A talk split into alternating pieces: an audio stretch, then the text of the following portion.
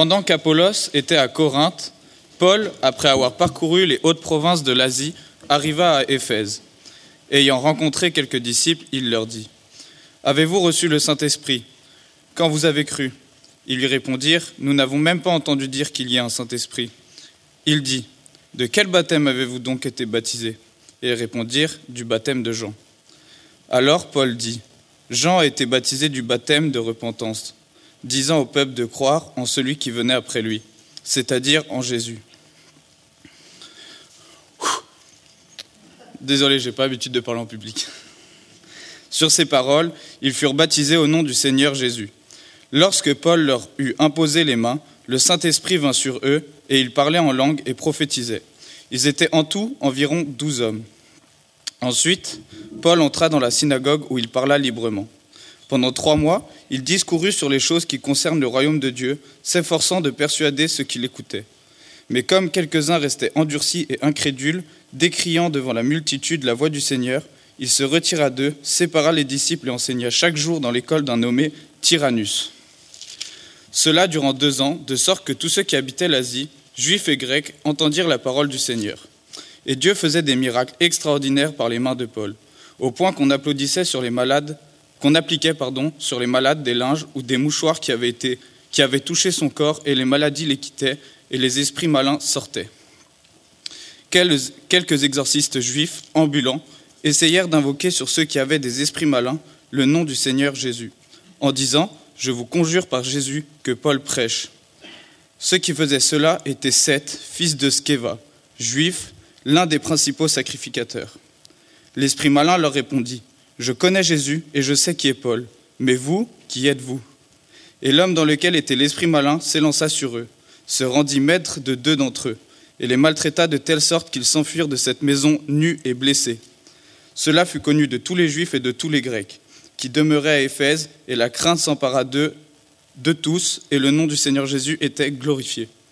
Plusieurs de ceux qui avaient cru venaient confesser et déclarer ce qu'ils avaient fait.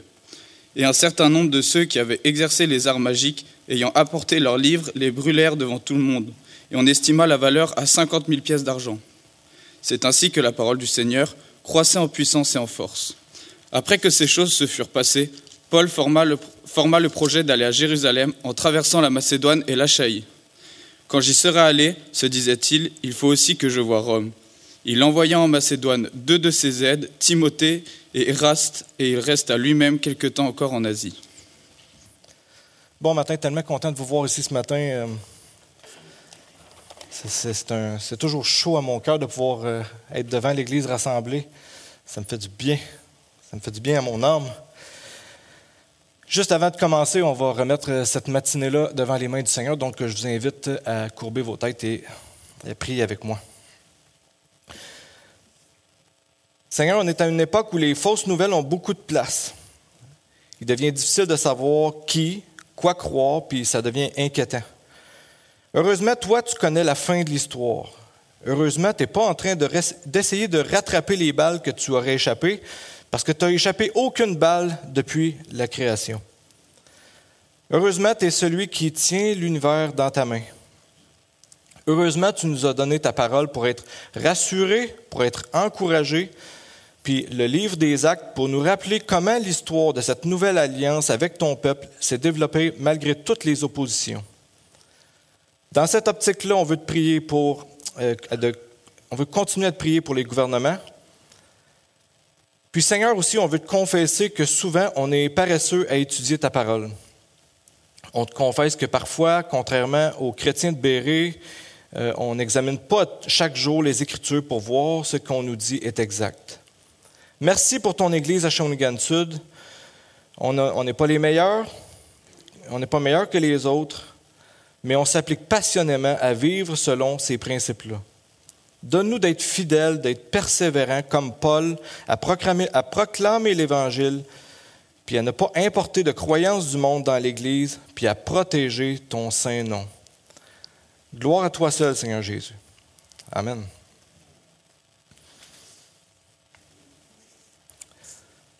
Donc, pour moi, c'est important de, je n'ai pas la manette, je me fie sur Catou. Donc, euh, pour moi, c'est important de refaire un portrait de ce qu'on a vu dans le, livre des Actes jusqu'à maintenant, ou de faire un contexte autant macro que micro. Macro, ça veut dire un, portrait global par rapport aux Écritures, mais aussi micro par rapport au livre des Actes. Donc, euh, le livre des Actes est un écrit unique dans le Nouveau Testament. Puis il est parce qu'il est effectivement le seul livre du Nouveau Testament qui s'intéresse à décrire l'histoire de la nouvelle alliance puis de l'établissement de l'Église. Si tu veux mettre la première slide, s'il vous plaît. Donc, euh, les quatre évangiles s'intéressent à décrire la nouvelle alliance euh, puis les épîtres s'intéressent à enseigner aux enfants de Dieu comment vivre dans cette nouvelle alliance.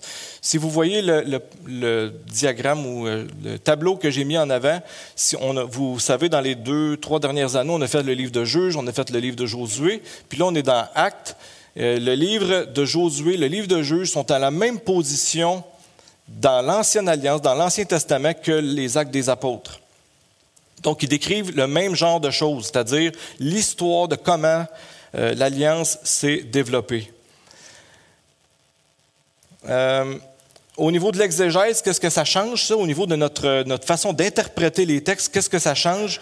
Ça change que, comme pour Josué, comme pour le livre des juges, euh, c'était pas là pour nous montrer comment on devrait être comme Josué, comme Samson, comme Gédéon.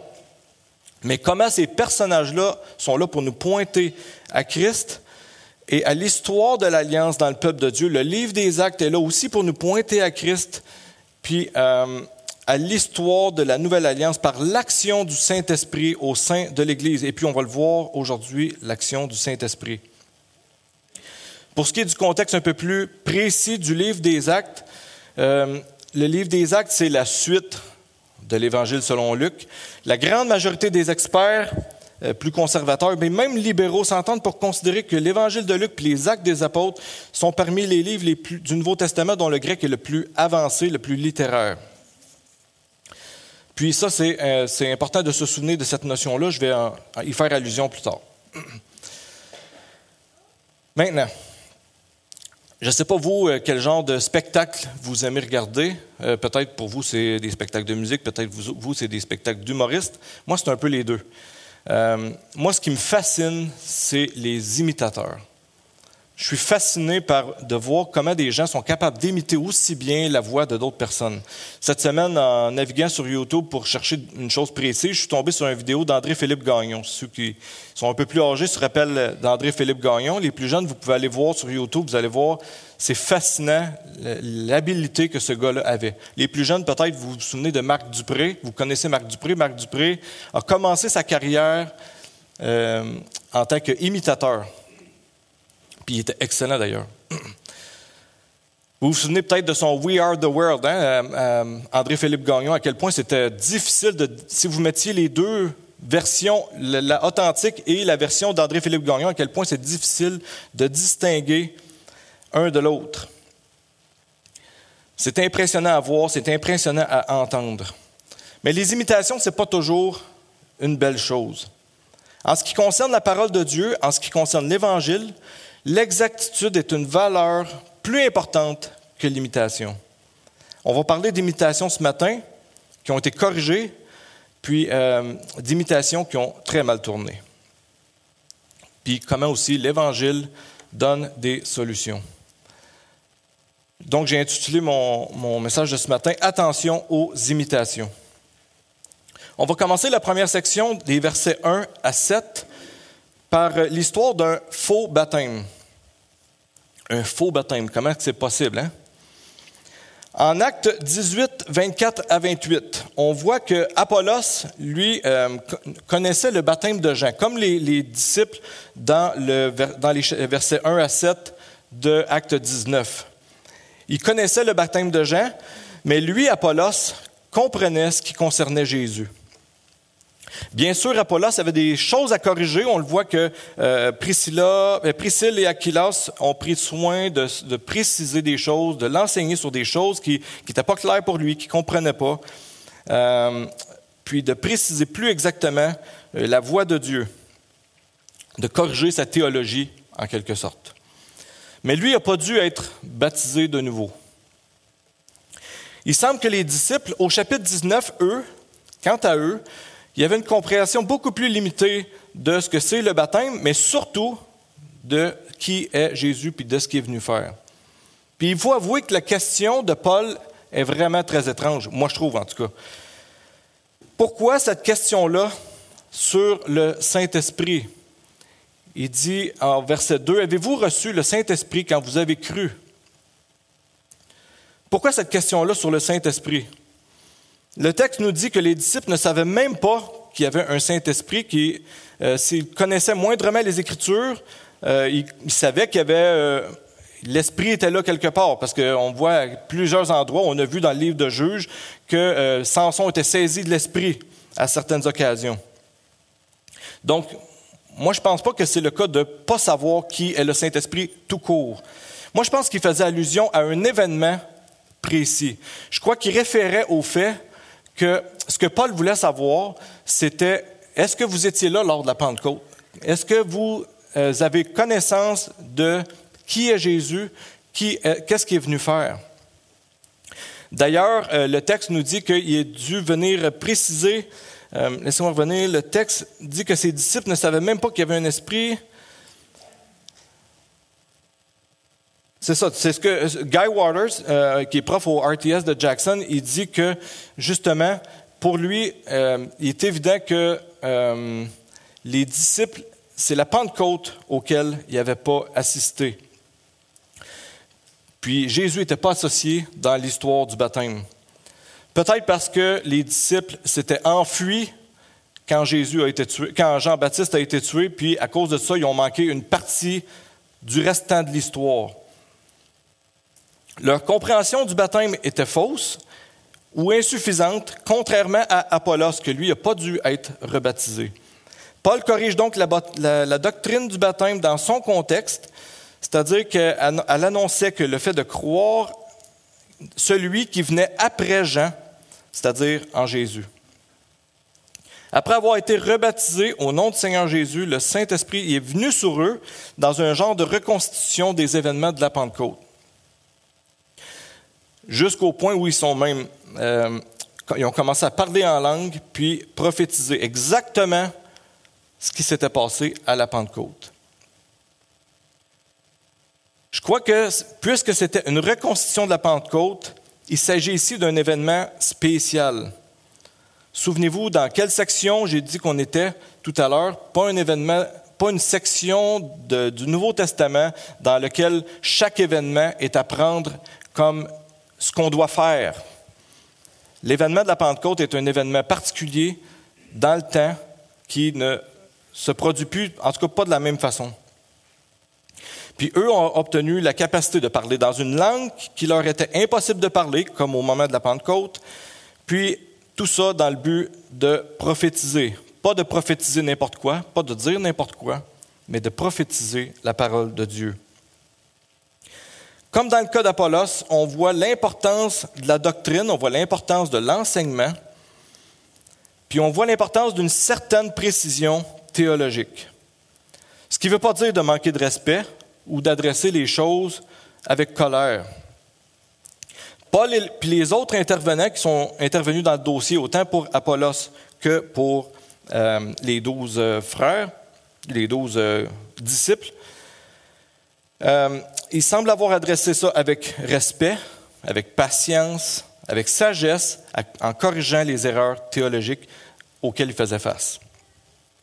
Je trouve intéressant de réaliser que Paul n'a pas dit non plus, non seulement il n'a pas dit euh, vous êtes donc bien cave, vous autres de ne pas savoir ça, euh, on va corriger ça tout de suite, mais il n'a pas dit non plus ah ben c'est correct, vous avez reçu le baptême de Jean en sous-entendant que le baptême de Jean était bon en lui-même, il faut juste corriger votre compréhension de qui est Jésus, puis après ça, tout va être correct.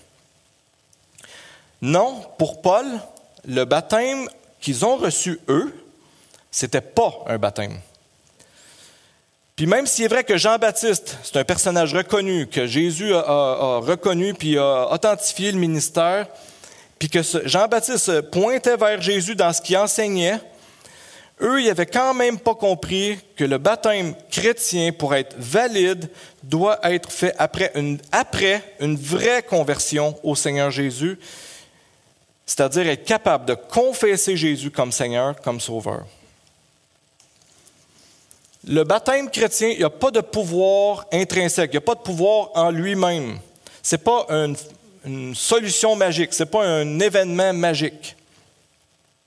C'est un signe puis la démonstration d'une exigence préalable, c'est-à-dire la foi en Jésus.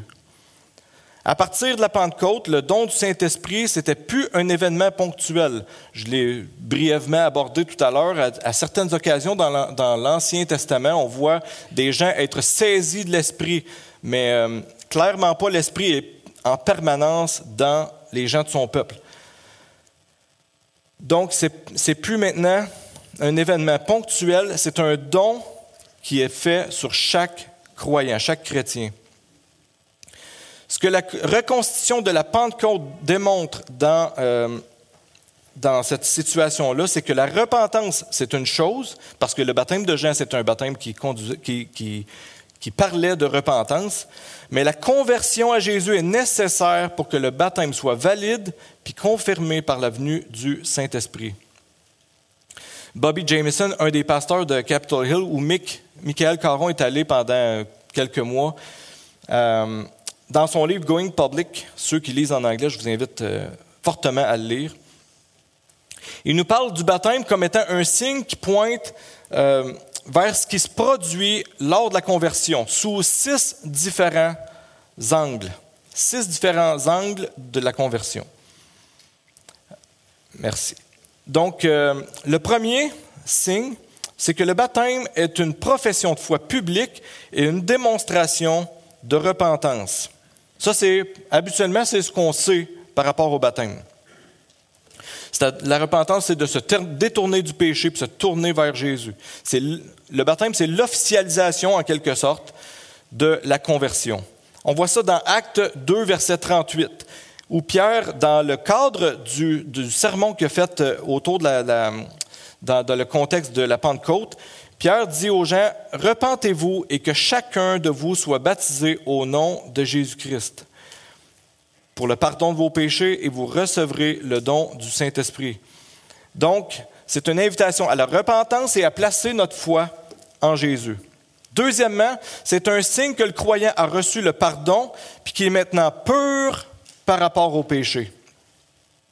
Encore dans Acte 2, 38, Pierre leur dit, Repentez-vous et que chacun de vous soit baptisé au nom du Seigneur Jésus, euh, de, Jésus-Christ, pour le pardon de vos péchés, et vous recevrez le don du Saint-Esprit. Acte 22, 16, ça dit, Et maintenant, pourquoi tardes-tu? Lève-toi, sois baptisé et lavé de tes péchés en invoquant le nom du Seigneur. Est-ce que le baptême lave des péchés? Non, c'est un signe d'une vérité qui s'est déjà produite. Troisièmement, le baptême est un signe que nous sommes unis dans la mort, l'ensevelissement et la résurrection de Christ. On voit dans Romains chapitre 6, versets 1 à 4, Que dirons-nous donc? Demeurerions-nous dans le péché afin que la grâce abonde? Loin de là. Nous qui sommes morts au péché, comment vivrions-nous encore dans le péché? Ignorez-vous que nous sommes, euh, que nous tous qui avons été baptisés en Jésus-Christ, c'est en, sa mort que nous avons été baptisés. Nous avons, été, nous avons donc été ensevelis avec lui par le baptême en sa mort, afin que, comme Christ est ressuscité des morts par la gloire du Père, de même, nous aussi, nous marchions en, nouveauté de vie.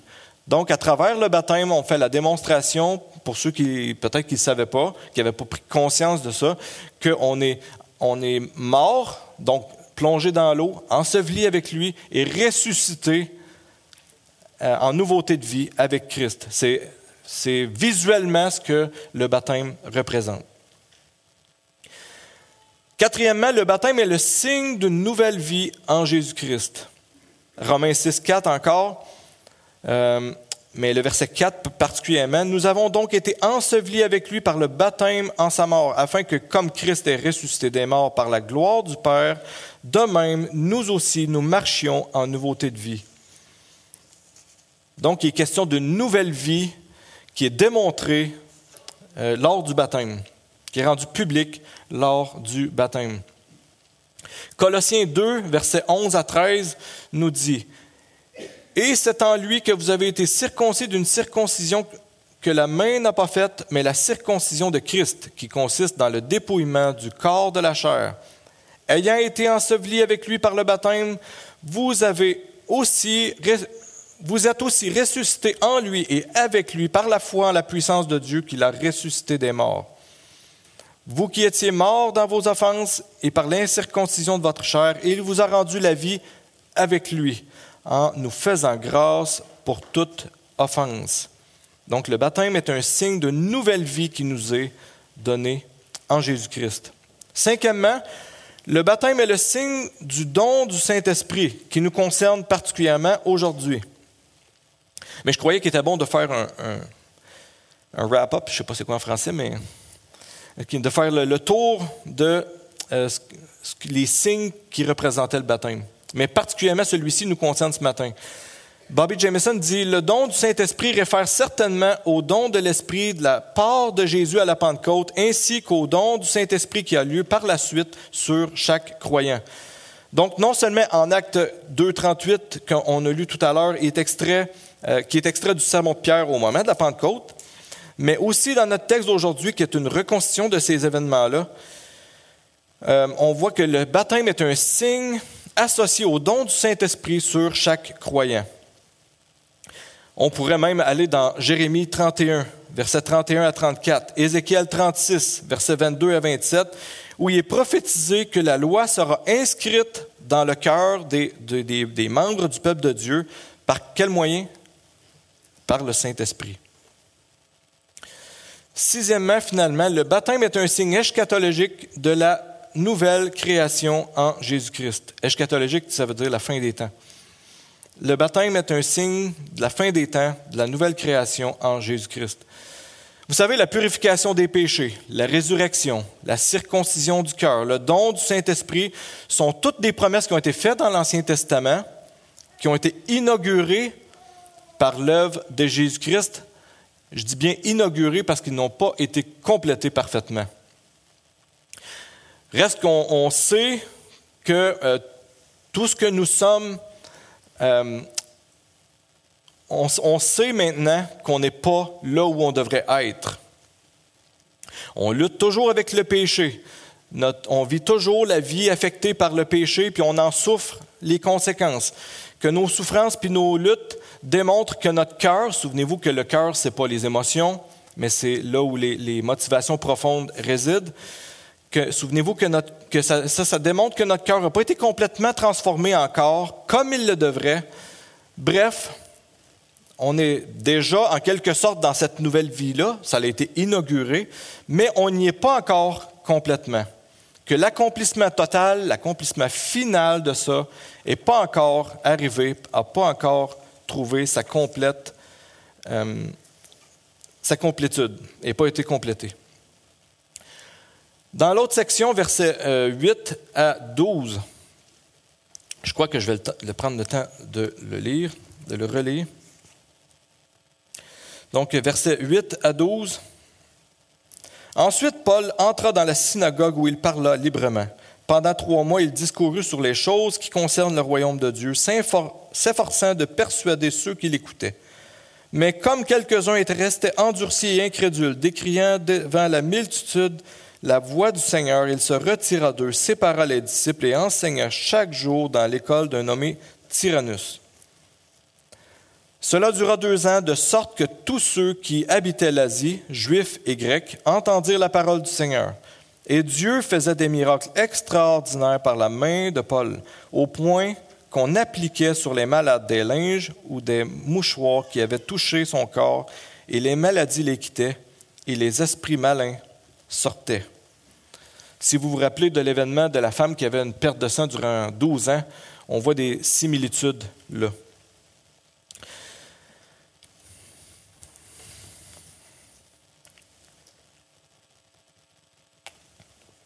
presque toutes les fois où Paul se dirige dans une nouvelle ville, qu'est-ce qu'il fait?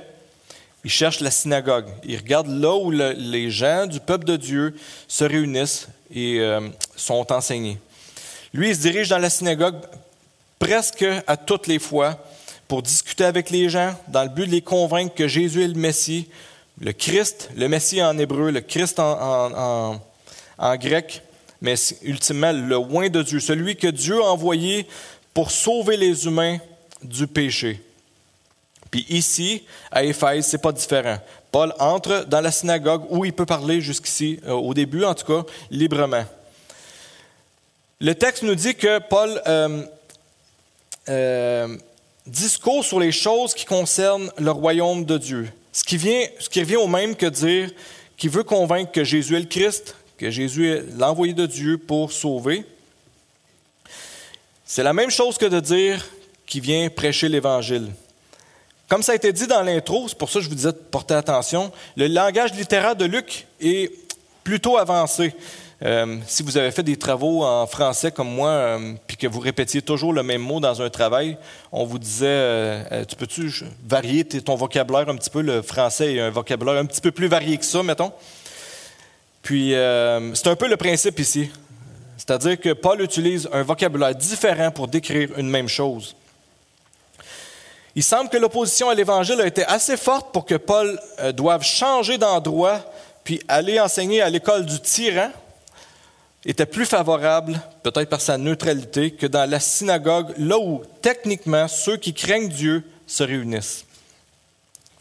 Malgré tout, ce qui importe à Paul, c'est de rester fidèle à ce qu'il prêche. L'endroit, pour lui, ça n'a pas d'importance. Pour lui, c'est la fidélité à prêcher fidèlement qui est important. Puis à Éphèse, ça a duré deux ans minimum pour Paul. Sa prédication a été appuyée, confirmée par les miracles, comme ça avait été le cas pour Jésus. Encore une fois, le point, ce n'est pas d'imiter les miracles de Paul pour que Dieu confirme le ministère de qui que ce soit. L'Écriture n'était pas complète à ce moment-là. Puis euh, en Jésus, Dieu inaugurait une nouvelle alliance pour marquer une étape, particulièrement pour marquer une nouvelle alliance, pour marquer une alliance, les signes, les miracles sont très souvent, pour ne pas dire toujours, mais très souvent, l'outil de Dieu, l'outil que Dieu utilise pour confirmer ce qui est en train de se produire.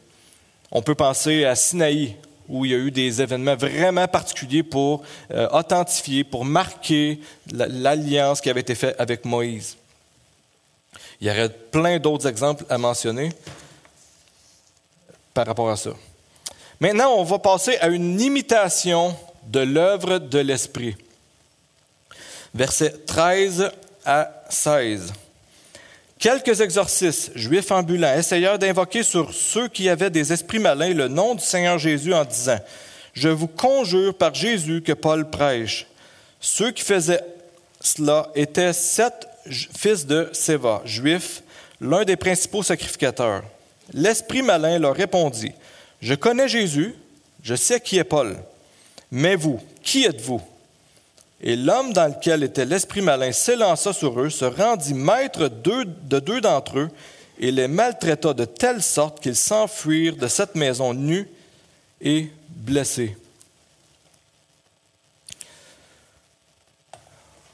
Potentiellement, cette section-là pourrait être abordée pour faire peur. Puis je vois qu'il y a beaucoup d'enfants. Euh, ou encore pour encourager des gens de l'Église à essayer des choses qui pourraient les marquer à vie. Ma réflexion était, ouvrez Netflix quelques minutes, Amazon Prime, iMovie, peu importe le... ouvrez ça quelques instants, écoutez, écoutez un, un spectacle de certains types de musique, puis vous allez constater très, très rapidement que l'intérêt pour les, esprits est très présent dans notre culture. Je ne sais pas pour vous, mais, moi, mes enfants, ils reviennent avec des drôles de questions euh, euh, par rapport à, ce sujet-là de l'école. Moi, je pense qu'il faut en parler.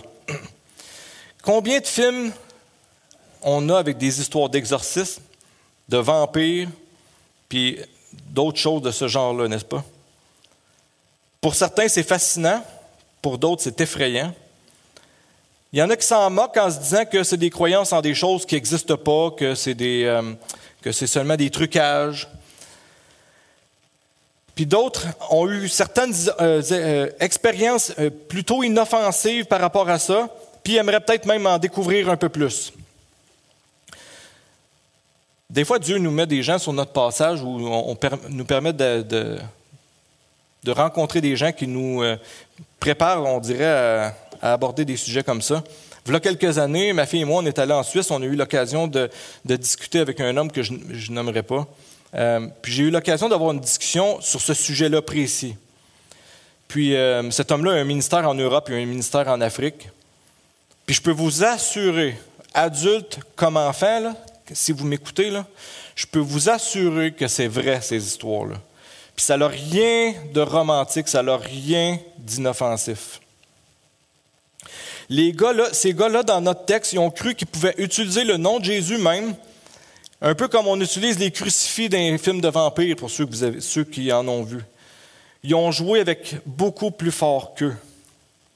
Non seulement Dieu, Jésus ici, n'est pas un porte-bonheur qu'on peut utiliser à notre guise quand ça fait notre affaire, parce qu'on ne joue pas avec ces choses-là. Les esprits mauvais, comme ceux de notre texte, savent très bien, eux, reconnaître le vrai du faux. La solution, c'est quoi? Selon l'expérience de cette personne-là que j'ai rencontrée en Europe, la solution est quelque chose que tout le monde ici peut faire, devrait faire, puis c'est pas de se lancer dans des cours d'exorcisme. On croit à tort, peut-être influencé par les films qu'on a peut-être vus. Pour les plus âgés, vous avez vu des films peut-être même plus flyés que ce que j'ai pu voir. Euh, on croit à tort qu'il faut faire des choses spéciales dans des situations de gens possédés comme dans notre texte. Mais les parenthèses, juste avant et juste après cette section-là, pour moi, nous parlent de quelle est la solution. Puis c'est une solution qui s'applique à toute personne. La solution, c'est d'abord faire comme Paul, prêcher fidèlement l'Évangile, prêcher fidèlement le royaume de Dieu, pour utiliser les mots de notre texte précis. Puis la deuxième chose, c'est ce qu'on va parler dans la prochaine section, c'est pointer les gens vers la repentance puis la foi en Jésus. Puis c'est ce que cet homme-là me disait exactement. Tu ne tiens compte de rien d'autre que ce que Dieu te demande de faire, c'est-à-dire prêcher fidèlement l'Évangile, conduire les gens à la repentance et à la foi en Jésus. C'est le, le, message pour vous aussi, chers enfants, qui entendez toutes sortes de choses à l'école. Ensuite de ça, la prochaine section, versets 17 à 22. Cela fut connu de tous les Juifs et de tous les Grecs qui demeuraient à l'Éphèse, et la crainte s'empara d'eux tous, et le nom du Seigneur Jésus était glorifié. Plusieurs de ceux qui avaient cru venaient confesser et déclarer ce qu'ils avaient fait. Et un certain nombre de ceux qui avaient exercé les arts magiques, ayant apporté leurs livres, les brûlèrent devant tout le monde. On en estima la valeur à cinquante mille pièces d'argent. C'est ainsi que la parole du Seigneur croissait en puissance et en force. Après que ces choses se furent passées, Paul forma le projet d'aller à Jérusalem en traversant la Macédoine et l'Achaïe. Quand j'y serai allé, se disait-il, il faut aussi que je voie Rome. Il envoya en Macédoine deux de ses aides, Timothée et Éraste, et il resta lui-même quelque temps encore en Asie. Je crois que Paul, qui prêchait fidèlement l'Évangile à Éphèse, euh, les miracles qu'il opérait, additionnés à la crainte provoquée par l'exercice raté, ça a convaincu les gens euh, de Éphèse d'avoir la crainte de Dieu. Puis ça a emmené ceux qui avaient déjà cru à confesser puis à déclarer que ce qu'ils avaient fait était mauvais. On assiste ici à la repentance de tous les croyants qui se sont laissés avoir par le syncrétisme, c'est-à-dire le fait de jumeler les croyances qu'ils avaient en tant qu'Éphésiens réguliers et le christianisme. Ils se sont mis à jumeler tout ça. Il y avait un christianisme euh, mélangé. Et puis, euh, ils ont pris des actions concrètes pour démontrer euh, qu'ils devaient abandonner les arts magiques en brûlant les livres devant tout le monde. Pas seulement cachés chez eux, mais ils ont brûlé ça devant tout le monde. Le nom du Seigneur Jésus a été glorifié à cause de leurs actions. La parole du Seigneur a cru en puissance et en force. Deux choses que je veux juste rapidement aborder. Le nom du Seigneur Jésus est glorifié premièrement parce que les croyants se sont maintenant consacrés entièrement en Jésus, à Jésus, et puis ont abandonné les pratiques de la magie dans leur cas. L'Église de Jésus-Christ remplit son mandat de refléter Christ lorsque les croyants se consacrent entièrement puis lui abandonnent leurs anciennes pratiques.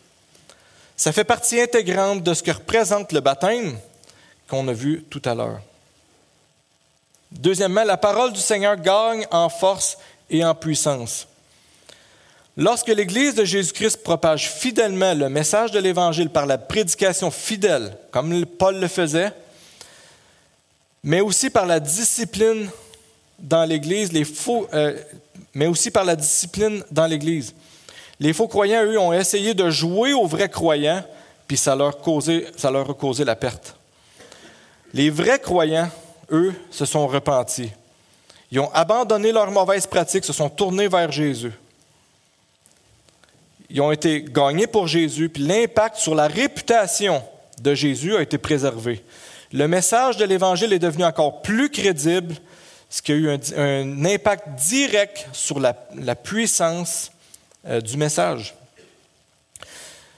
En voyant ça, euh, Paul a cru bon de rester encore un peu de temps à cet endroit-là, alors qu'il avait le projet, lui, d'aller à Jérusalem, de retourner à Jérusalem, euh, puis même que ça l'a amené à envoyer Timothée et Eraste en Macédoine, probablement à l'église de Philippe, par exemple pour, faire un peu le ministère là-bas, Paul a jugé bon pour lui de rester à Éphèse et de continuer son œuvre là.